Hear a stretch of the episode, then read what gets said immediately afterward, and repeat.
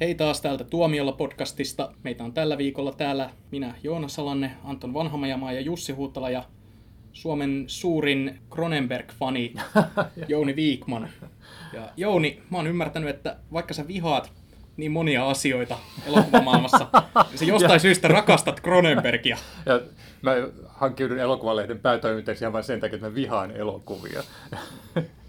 Et Joo, olen tainnut useammassakin yhteydessä mainita, että, mun mielestä maailmankaikkeuden paras elokuva on David Cronenbergin Videodrome, joka Suomessa on myös kulkenut nimellä Tuhon ase, niin on vähän niin kuin mielenkiintoista, mutta vähän myös pelottavaa kuulla teidän kommentteja sitten tästä leffasta ja myös tästä ohjaajasta, joka on, on oikeasti yksi mun suosikkiohjaajia, ellei mun suosikkiohjaaja.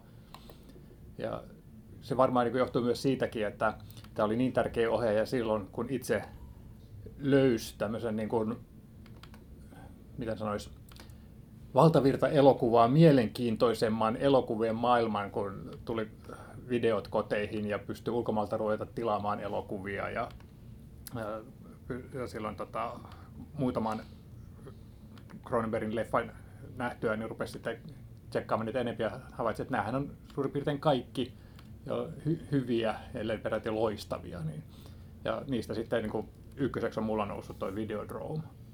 Mikä siinä Videodromissa sitten on se juttu, että James, James Wood saa syövän katsottuaan, katsottua väkivaltaohjelmaa. Va- vaihda toi näyttelijä niin joskus muuksi, vaan saat minkä tahansa mun Cronenbergin elokuvan. Mm. Ja, tota, se on aika mielenkiintoista sinänsä, että mietin tota Cronenbergin filmografiaa, niin siellä on mun mielestä elokuvia, jotka on elokuvina parempia kuin Videodrome. Mutta Videodrome on semmoinen, joka on kolahtanut muuhun ihan täysin henkilökohtaisesti. Ja tässähän on, on just niin tämä tota, mun mielestä elokuva-arvioinnin ydinkin, että, että kyllä, että vaikka kuinka kriittisesti elokuva-arvioissa, kyllähän ne aina on henkilökohtaisia henkilökohtaisesti värittyneitä mielipiteitä. Ja tuossa Videodromissa on jotenkin niin kiehtoa, miten se liukuu tämän meidän NS-normaalimaailman ja sitten tällaisen tota, hallusinaatiomaailman ja sitten taas tämmöisen niin kuin maagisen realismin ja niin kuin tämmöisen tieteis-fantasiamaailman välillä. Ja tiedä kuinka monta kertaa mä sen leffan on nähnyt, mutta jotenkin niin kuin, mä menen joka kerta ihan samalla tavalla mukaan, että jotenkin ne liittymäkohdat näistä maailmoista toisiin menee niin saumattomasti, että sitä ei niin pysähdy miettimään, se vaan menee sen leffan mukana. Plus sitten, että suunnaton niin Woods ja Deborah Harry fani, mikä niin sitten vielä auttoi pitämään tästä elokuvasta suunnattomasti enemmän. Mutta en, en sen tarkemmin pysty sitä niin kuin perustelemaan. Se on vain semmoinen leffa, joka on niin samalla aaltopituudella mun kanssa. Hmm. Mikä ehkä kertoo muista jotain pelottavaa.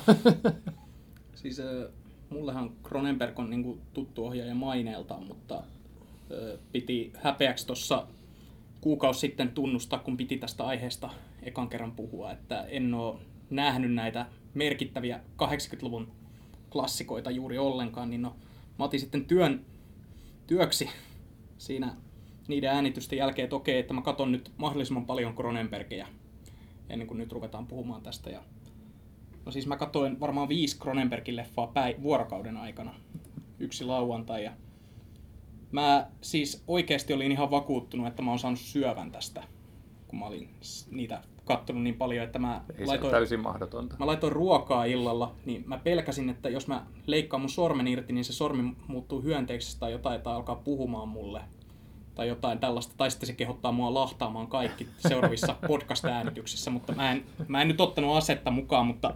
Jos kuulet tämän viestin. mut, mutta, mutta, joo, tämä ei ole viimeinen jakso. Joo, joo. mutta mut, tota, niin Joonakselle kyllä tiedät, mä oon niin oikeasti todella otettu, että sä ryhdyt tähän urakkaan, koska nämä Cronenbergin leffat ei ole niin siitä kevyimmästä päästä. Että mun mielestä Cronenbergin paras leffa on ehkä toi erottamattomat Dead Ringers, missä Jeremy Irons tekee mielettömän kaksoisroolin. Et se on kyllä semmoinen leffa, että kun sen katsoo, niin sitten ei tarvitse kymmenen vuoteen niin katsoa sitä uudestaan. Se on kyllä semmoinen, semmoinen tota, niin kuin ilmat pihalle leffa.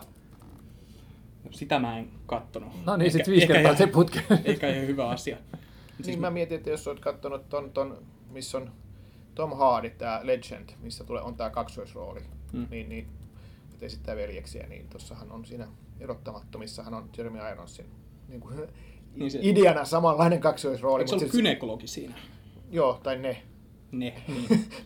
kynekologi veljekset. Hmm. Joo, että tota se, se, oli, se on tietysti mielenkiintoinen tapaus ja erottamatta, mutta ihan älyttömän mieleen jäävä elokuva, joka, joka tota, olisi kiinnostavaa nähdä, että miten se on kestänyt aikaa, mutta että, että tota, ainakin se on niitä semmoisia Cronenberg-elokuvia, jotka mulla on jäänyt parhaiten mieleen.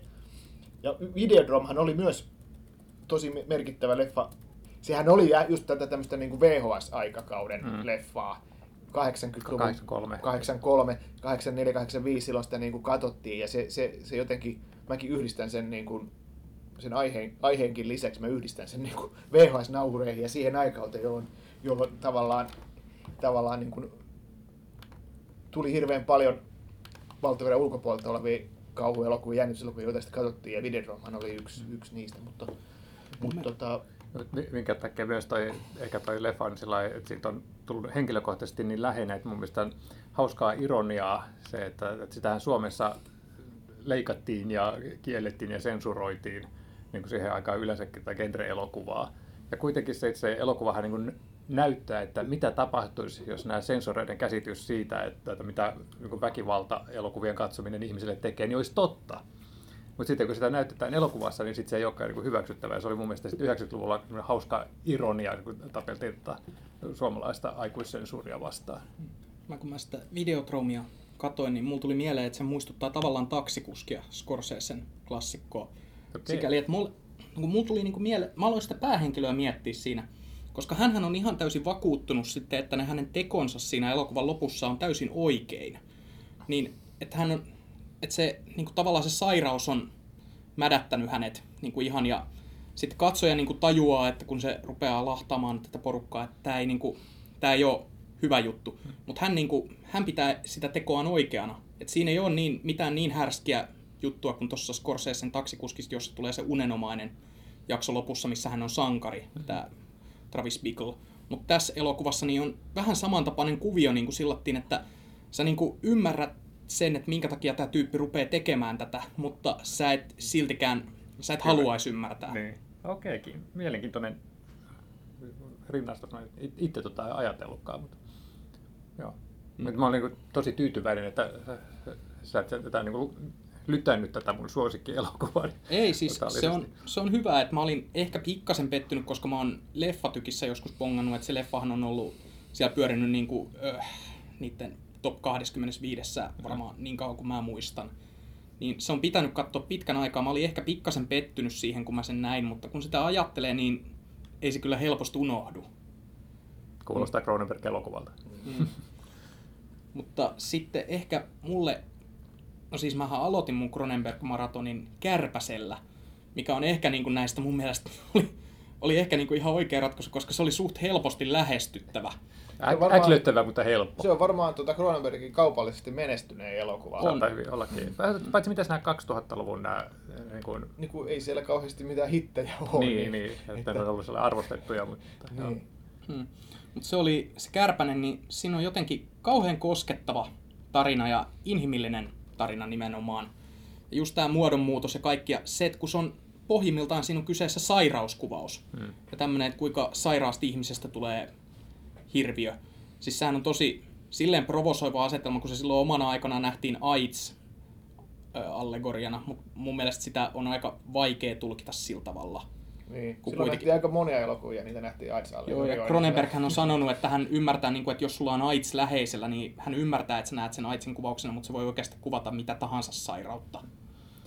Ja Cronenberg on mielenkiintoinen teema läpi koko tuotantonsa, että, että hän niin yhdistää niin henkisen ja ruumillisen, että, että se ei erottele niitä kauheasti, että, että, että mitä sä ajattelet ja mitä sun mielestä toimii vaikuttaa sun kroppaan. Ja, ja sitten toinen, mikä hänellä on, sitten on tämä teknologian ja, ja sitten niin kuin ihmisen yhdistyminen. Ja tuosta hyvä esimerkki on Existence, joka on mun omia Cronenberg lemppareita, ehkä vähän aliarvostettu elokuva, ehkä aikanaan jäänyt jonkun Matrixin varjoon, mutta käsittelee paljon samanlaisia kysymyksiä, vähän samanlaisia kauhukuvia ehkä siitä, että, että kun on tällaista uutta teknologiaa ja sitten videopelit ja tällaiset, niin mitä se tekee ihmiselle ja tarkoittaako se, että meidän oleminen jotenkin siirtyy verkkoon niin kuin samalla tapaa siirtynyt, mutta toi Existence tietty kuvaa sen vähän silleen niin kuin eri tavalla. Mutta Joo. tota, se on ihan sairaan viehättävä. Siitäkin löytyy paljon kaikkia mahdollisia allegorialuentoja, joista olen nauttinut suunnattomasti, mutta se on hyvä. Tykkään Niin, siitä. ja siinäkin on siis just nämä samat, että se teknologia ja Mm. sitten nämä, nämä ihmisruumiin niin tämmöiset vähän niin kuin kuvottavatkin muutokset. Niin Siinä on mahtavia ne, kun ne, pe- se pelikonsoli Plugit on. plugataan sille, että pitää rasvata se reikä ja sitten tunkee se sinne. Ne on huhhuh. Joo. Mulla tota oli varmaan, tai ei varmaan ensimmäinen, vaan ihan ensimmäinen Cronenberg-kokemus oli Scanners, jonka näin elokuvateatterissa vuonna 82 tai 83. Se oli varmaan 82 ja tota, se oli siis ennen, ennen kuin ei videonauhureita oli tavallaan la- laajasti tullutkaan. Ja se oli silleen jännä että se oli niinku varmaan eka, eka Cronenberg-leffa, joka tuli Suomessa teatterilevitykseen. Ja silloinhan ei tietenkään puhuttu, että ei tämä on Cronenbergin leffa, vaan puhuttu, että tämä on tämmöinen outo kauhuleffa. Ja mä pidinkin sitä semmoisena niin ihan niin kuin, että tämä on tämmöinen niin kuin B-luokan kauhuelokuva, joka kuitenkin on niin kuin sit, kuitenkin A-tasoa. Et se, se, semmoisella se teki niin kuin ison vaikutuksen silloin. Et budjetiltaan pieni leffa, joka kuitenkin oli sitten tosi vaikuttava. Mä katsoin se itse asiassa, mutta se teki ehkä kaikkein vähiten vaikutuksen. Et ehkä voi johtua siitä, että mä olin kattonut justiinsa Alastoman lounaa ja Kärpäsen ja... Mikäs tää yksi vielä oli? Mutta oli siinä Scannerissa Siinä ennen, räjähtänyt niin. Videodrome. Mä olin kattonut ennen, niin jotenkin Scanners, niin se oli aika kesy elokuva näihin verrattuna. Niin, vaikka ne päät räjähteleekin siinä. Joo, siis sit, mulla olisi pitänyt ehkä aloittaa sillä, että oli, siis alastuman lounaan jälkeen oikeasti mikään ei tuntunut enää miltään, mutta onhan se, siis sekin on silloin aika vetävä aihe, että se on vaan toteutettu niin rajusti, ettei siitä olisi voinut ikinä tulla semmoista massahittiä. Joo. Mutta täytyy kyllä sanoa, että kun tätä uutta Star Wars-elokuvaa Force Awakens katsoin, niin siinä on tämä spoilerihahmo Kylo Ren, joka tekee näitä, käyttää tätä voimaansa niin kuin näiden henkilöiden mielen kaiveluun, niin mulla tuli niin kuin monta kertaa mieleen, että ei saavari, se aikoo räjäyttää noiden pään. Niin. No se ehkä, ehkä johtui tästä ja Cronenberg, Star Warsillahan on linkki. Kyllä itse asiassa Cronenbergin piti ohjata, ohjata Jedin paluu, tai häntä ainakin pyydettiin, mutta hän vissiin kieltäytyi. Toinen ohjaaja, jota pyydettiin, oli David Lynch, niin tässä on niin kuin monta vaihtoehtoa, jossa Star Wars olisi voinut lähteä vähän eri suuntaan. Niin, Jedin niin, minkäla- minkälainen olisi ollut The Force Awakens, jos sen jompikumpi näistä kahdesta ohjeesta olisi tehnyt? Niin, tai Basic Instinct 2, mikä piti Cronenbergin kanssa ohjata. Sekin Sehän on oli ihan vakavissaan tekemässä sitä Joo. pitkään, koska se piti sitä kässäriä niin hyvänä, mutta että sitten se vaan jotenkin roolivalinnat tämmöistä ei Todennäköisesti hänellä oli sitten eri kässäri kuin mikä sitten filmattiin. Joo, niin varmaan se muuttui siinä matkan Mutta mut olisi ollut kyllä hienoa, että hän olisi, Cronenberg olisi tehnyt tämän Jedin paluun, niin siinä olisi Darth Vader olisi saanut syövän ja, ja, ja, ja sitten tosiaan päät olisi räjähdellyt, kun voima olisi käytetty. Niin. Darth Vaderin pää räjähtää kypärän sisällä ja siitä tulee vaan siitä hengityssuodattimesta verta ulos. Joo. Joo, kyllä. Niin. O- Olis, olisin mennyt katsomaan. Kyllä, että prinsessa Leia joutuu outojen gynekologisten toimenpiteiden kohteeksi. Niin, mitä Jabba olisi tehnyt siinä versiossa? Ei saakeli. Ah, eh- ehkä sittenkin parempi, että ei tehnyt. Tota. Öö, Ai, ai. olisi varmaan ollut katsottavampi kuin David Lynchin versio. Lynchhän lähti siitä tekemään dyyniä. Mutta sitten, niinku, mitäs näitä vielä olisi, näitä Cronenbergeja? Et mulla ö, itellä semmonen, minkä mä oon halunnut nähdä pitkän aikaa, on tää Crash. Ai, se on hieno. Se on, se on hieno, Joo. mutta jotenkin... Mutta se jäi multa nyt katsomatta, että koska kaveri ei omistanut näitä Mä en tiedä, onko 90-luvun Crashista kunnollista DVDtä tullut edes Suomessa, tai kai se jostain saa hankittua. Siis mutta- joku julkaisuhan siitä on, Joo. pakko, pakko olla, mutta ei mitään uutta. Mutta, mutta se on jännä, kun siitä puhutaan, että se on niin kuin Cronenbergin kylmä elokuva. Mä että nämä muut on sellaisia tosi lämpimiä ja lämminhenkisiä elokuvia. Mutta, mutta kyllä se tietysti on just, että, tämmöistä, että ihmiset saa kiksejä ta- auto-onnettomuuksista ja vammautumisista ja kaiken maailman sitten tämmöistä metallin vahvikkeista, mitä on pitänyt laittaa kroppaan, että pysyy kasassa. Ja, mutta kaunis, kaunis elokuva. Ja se on hyvin, hyvin tota, lähellä tätä eksistenssiä. Mm. Sen on kaksi peräkkäistä Cronenbergin leffaa, että siinä mm. hänen teemansa just tästä elollisen ja elottoman niin tämmöisestä orgaanisesta ekosysteemistä, niin tota, toimi tosi hyvin. Mutta sitten sitä, tota, sitä teki tuon Spiderin, se meni multa jotenkin vähän sellainen yli. Mä muistan, että mä tykkäsin siitä, mutta mä en, mä en katsonut sen jälkeen sitä uudestaan ja se jäi jotenkin sellainen vaivaamaan, mutta pitäisi varmaan tsekkaa sekin uudestaan. No mä kyllä tykkäsin siitä, kun mä katsoin silloin, kun se ilmestyi. Ja, ja tota, kyllähän se Ralfi siinä oli tosi hyvä sen roolihahmossa ja se oli tosi, tosi semmoinen, miten sanoisi, kuumottava Joo. tarina. Joo. Ei, kyllä mäkin niin pidin siitä, mutta se oli jotenkin semmoista tuntuu, että se meni mut vähän niin kuin yli sillä yhdellä ainoalla katsomisella, että pitäisi katsoa se vähän niin kuin Joo. uudestaan nyt. Mutta sitten sen jälkeen hän niin kuin, tota, te, meni tälle tämmöiselle niin kuin arvostetulle väkivaltatarina linjalle, että teki tämän tota, History of Violencein ja Eastern Promisesin, että Mm. kaksi, kaksi hienoa elokuvaa tuolta 2000-luvun Mm-mm. alkupuolelta. Joo. Cronenberg tavallaan niin kuin on tässä 2000-luvun puolella niin on muuttunut ehkä vähän helpommin lähestyttäväksi. Niin kuin Cosmopolis ja Maps to the Stars. Tai. Dangerous Method, joka oli niin kuin tosi Dangerous Method oli- harmaa ja Joo, mun mielestä aika hankalasti. siis aika Cronenbergin varmaan perinteisimpiä elokuvia, vai näin niin kuin näkemättä. Ehkä, mutta se, se oli myös ehkä niin kuin vaikein elokuva jotenkin päästä sisälle tai välittää yhdestäkään hahmosta Mm. siinä. Tai, Joo. et musta se oli hyvin kylmä elokuva. Mm. Joo. Mutta niin kuin loistavia elokuvia tehnyt 2000-luvulla ainakin niin kuin kolme kappaletta. Et History of Violence on, on niin kuin ihan mun lempparielokuvia, se on ihan huikea. Eastern Promises on myös hyvä ja Maps to the Stars oli ihan loistava. Pidän niistä. Ja Cosmopoliskin oli kyllä hyvä. Joo, se oli, se oli kyllä semmoinen niin tosi hankala. Sitten se, se oli vaikea niin aluksi mieltää niin, niin, tota, Cronenberg-leffaksi, mutta kyllä se niin loppujen lopuksi tajusi, että miksi hän se oli kiinnittänyt hänen huomionsa, koska se oli kuitenkin loppujen lopuksi hyvin Cronenbergiläinen maailma, että sä elät tämmöisessä metallikumpiossa. Mm. Et, et, no, kyllä. Mm. Hauta-arkussa. Niin, suurin piirtein, joo. Ja hyvin ruumiin näköinen Robert Pattinson siinä vielä pääosassa. Et siinä leffassa kyllä kaikki onnistui niin kuin mun mielestä aika nappiin joo. sillattiin.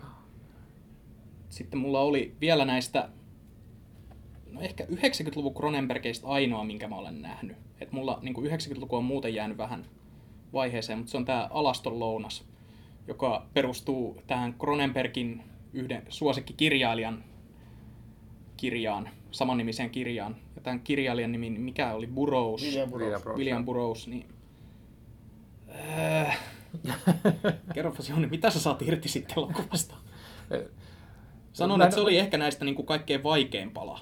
No varmaan, sillä on myös vähän sama kuin tota, tämä Anton mainitsi tästä Dangerous Methodista, että siinä on niin kuin vaikea pitää kenestäkään näistä hahmoista ja just, just sitten he, heidän tämä tota, huumehouruisesta elämästään ja siitä, että mitä he piti todellisuutena ja et, et, siinä mielessä niin kuin, kanssa hyvin Cronenbergimäinen leffa, mutta mä en tiedä, mä en ole koskaan ollut semmoinen mikään niin kuin suuri Burroughs-fani, että mulla oli vähän niin kuin, tota, ehkä senkin takia sitten jotain varauksia sitä kohtaan, että mä, se ei ole niin kuin mun suurimpia suosikkeja. Onko se niin Cronenberg. Edgar Rice Burroughs niin enemmän sun? Se on, se on ehkä enemmän mua. Miten jos Cronenberg ohjaisi Tarzan elokuvan? Hei, John Carterin olisi voinut ohjata.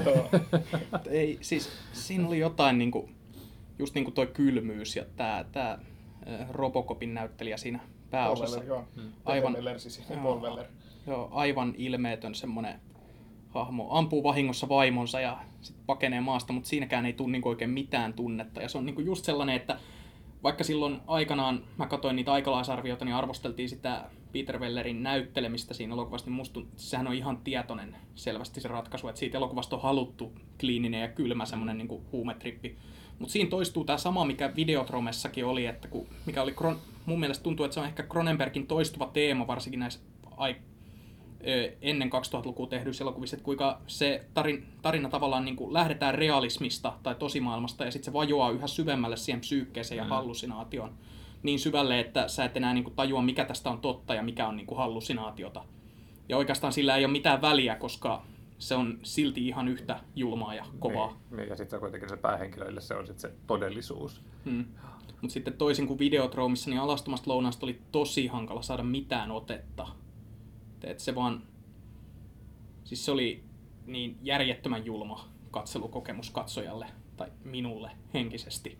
Niin, en tiedä, onko se ihan niin kuin täysin onnistunut tota, niin kuin romaanifilmatisointi, mutta onhan se kirja ja se alkuteoskin kyllä aika, aika Niin. vaikea filmattavaa. Mutta se on niin mun mielestä Cronenberg tosi rohkea, että hän on tarttunut tuommoisen niin sanotusti filmati kelvottomiin teoksiin, niin kuin just Alaston lounas ja sitten tämä Cosmopolis, että ei sitäkään niin kuin pidetty semmoisena kirjana, että mistä saisi leffa aikaiseksi. Ja, ja siinä, siinä mielessä tarvitsee niin nostaa hattua, että minkälaiset ne lopputulokset oli siitä. Mutta tota, ei, ei siis tämmöistä mitään kevyttä deittileffaa. Ke- kelle tätä niin Cronenbergin leffoja voisi sit suositella? siis lapsiperheelle ja Lapsien hankintaa harkitseville Siis mä itse asiassa suosittelin niitä elokuvia yhdelle mun kaverille, jonka mä uskoin, että olisi voinut pitää. Niin sit sitten kun hän kysyi, että vähän, no mistä ne kertoo, niin hän sanoi, että mä en halua nähdä noita. Mutta silleen yle, yleensäkin, niin kuin, jos on vaikeuksia olla omassa ruumiissaan tai jos on taipumusta luulotautisuuteen tai jos on sellaista yleistä skeptisyyttä omassa luonteessa, niin, niin kannattaa ainakin tiettyjä elokuvia välttää. Tää, tää ei kuulosta kai suositukselta. Jos on epävarma mistään, niin ei kannata. No, Siis jos lu- haluat haastavan, mielenkiintoisen katselukokemuksen, niin Kat- katsoin Cronenberg-elokuvaa ja aloin googlata oireita. Ei, mutta siis alastonloudassa on ainakin hyvä opetus kaikille, että älkää käyttäkö huumeita. Veikkaisin, että tuossa oli kiteytettynä se ajatus koko elokuvasta. Mut Mitä tota- ne siinä veti hyönteismyrkkyä? Joo, joo. Mutta tota, mitkä on teidän niin kuin, omat henkilökohtaiset Cronenberg-suosikit? Mulla, kuten sanottua, niin on se Videodrome tuhon ase. Mä ehkä nostaisin se erottamattomat. Se on hieno leffa, se on aivan järjettömän hieno. Haluaisin nähdä se niin uudestaan. Siitä on varmaan kymmenen vuotta, kun olen viimeksi nähnyt. Mutta sekin oli semmoinen, että eka kertaa näin leffateatterissa, olisiko ollut 88 vai 89. Ja Onko se mutta niin, että Kärpäsestä ja onko Dead Zoneista on tullut jotkut hyvät julkaisut? Muistatko? mun mielestä Suomessa ei ole mitään erityis, erikoisjulkaisua tullut. Varmaan on maailmanlaajuisesti ilmestynyt, mutta että mä en nyt... Dead Zone on kyllä hyvä. Se on hyvä. Sekin Mm. on näitä si- vähän niin kuin ka- kaupallisempia. Mm. Joo, se, se on jännä, että tota, Siinä on pääosassa hyvin kaupallinen näyttelijäkin.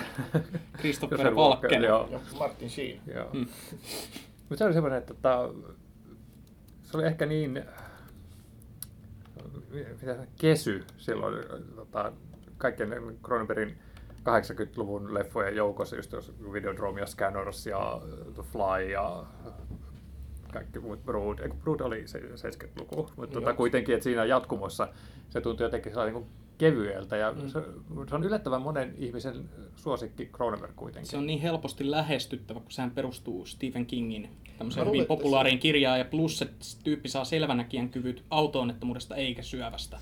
Niin. Mä luulen, että siinä on varmaan se, että on paljon Stephen King-faneja ja sitten se on Stephen King niin kuin kirjasta tehty hyvä leffa. Niin, Mm. niin se, sekin on. Se on Ja, Harvinaisuus. ja on myös paljon Christopher Walken pane- faneja, ja se on varmaan ainoa elokuvassa Walken on pääosassa. Yksi ainoista. Niin. Niin. Ja Valke, mutta Valken on siinä myös hyvin semmoinen ei-valkenmainen, eikö se ole aika semmoinen niin kuin samastuttava Mm. ja symppis päähenkilö. Mm. No siis siinä elokuvassa se on ö, vähän niin kuin paremmin, helpommin ymmärrettävä just se, että kun hän saa ne selvänäkijän kyvyt ja paljastaa sen yhden, oliko se sarjamurhaaja siellä jossain kaupungissa, niin siinä elokuvassakin on näitä samoja teemoja niin kuin tästä, että kun hän sitten koskettaa tätä Martin Sheenin esittämää presidenttiehdokasta ja saa tietää, että hän tulee tuhoamaan maailman, niin tulee niin kuin tämä justiinsa, että sun on pakko tappaa presidenttiehdokas. Ja että niin kuin, tappaisitko Hitlerin periaatteessa niin kuin se Niin kysymys, se mitä siinä kevy, käydään. kevyin Cronenberg. Joo, se on, se on kevyin Cronenberg-elokuva sen takia, koska Valkenin selvänäkijän kyvyt on siinä elokuvassa ihan kiistattomat, toisin kuin Videotromissa tämän päähenkilön kyvyt niin kuin tietää, että onko tämmöinen salaliitto oikeasti olemassa, kun hän aloittaa sen oman lahtauksensa. Niin tavallaan niin kuin Valkenia on helpompi sympatisoida kuin tätä James Woodsin hahmoa Videotromissa tai Goldblumin hahmoa Kärpäsessä. Niin ehkä se on sen takia niin pidetty ei-Cronenberg-fanien keskuudessa. Mitäs Anton, tulla se... Kyllä mä Existenssi ehkä nostaisin okay. omaksi suosikikseni. Kyllä. Miten se oikein äännetään? Onko se, kun siinähän on vähän näitä kapseja välissä. Existence! E, iso X, isten, iso Z. Eli vielä vielä pieni E. Mm. Niin, Iso pieni X. E. Niin. Joo, mutta kukaan ei jännästi nostanut History of Violencea tai Eastern Promisesia. Se on niin mielenkiintoista, että kaksi loistavaa elokuvaa, jotka kenen tahansa ohjaajan niin filmografiassa olisi niin ihan huippua, niin sitten ne on vain niin yksiä parhaita Cronenbergin filmografiassa. Että hänellä on niin paljon niitä mielettömän hienoja leffoja. History of Violence on muuten ensimmäinen Cronenberg, jonka mä näin. Okei. Mm, mä muistan edelleen, mä luin Sanomalehdestä TV-arvion, joka oli poikkeuksellinen. Se oli Pekka Erosen arvio ja hän oli antanut viisi tähteä pitkästä aikaa jollekin elokuvalle ja se oli History of Violence. Ja mä sitten ajattelin, että okei, mä katon tämän TVstä sitten illalla. Sitten mun isä tuli siihen viereen, mä olin yläasteella silloin ja hän kysyi, että no mitä sä kattelet? History of Violence, tämmönen elokuva. Tämä oli saanut viisi tähteä lehdessä ja isä sitten kysyi, että no, kuka tämän on ohjannut? David Cronenberg. Mä en, se nimi ei silloin sanonut mulle mitään. Niin isä vaan sitten totesi, että joo, mä en halua katsoa, se tekee aina niitä kamalia elokuvia. Ai, et, niin kuin huonoja, ei vaan kamalia. Kuulostaa hyvältä.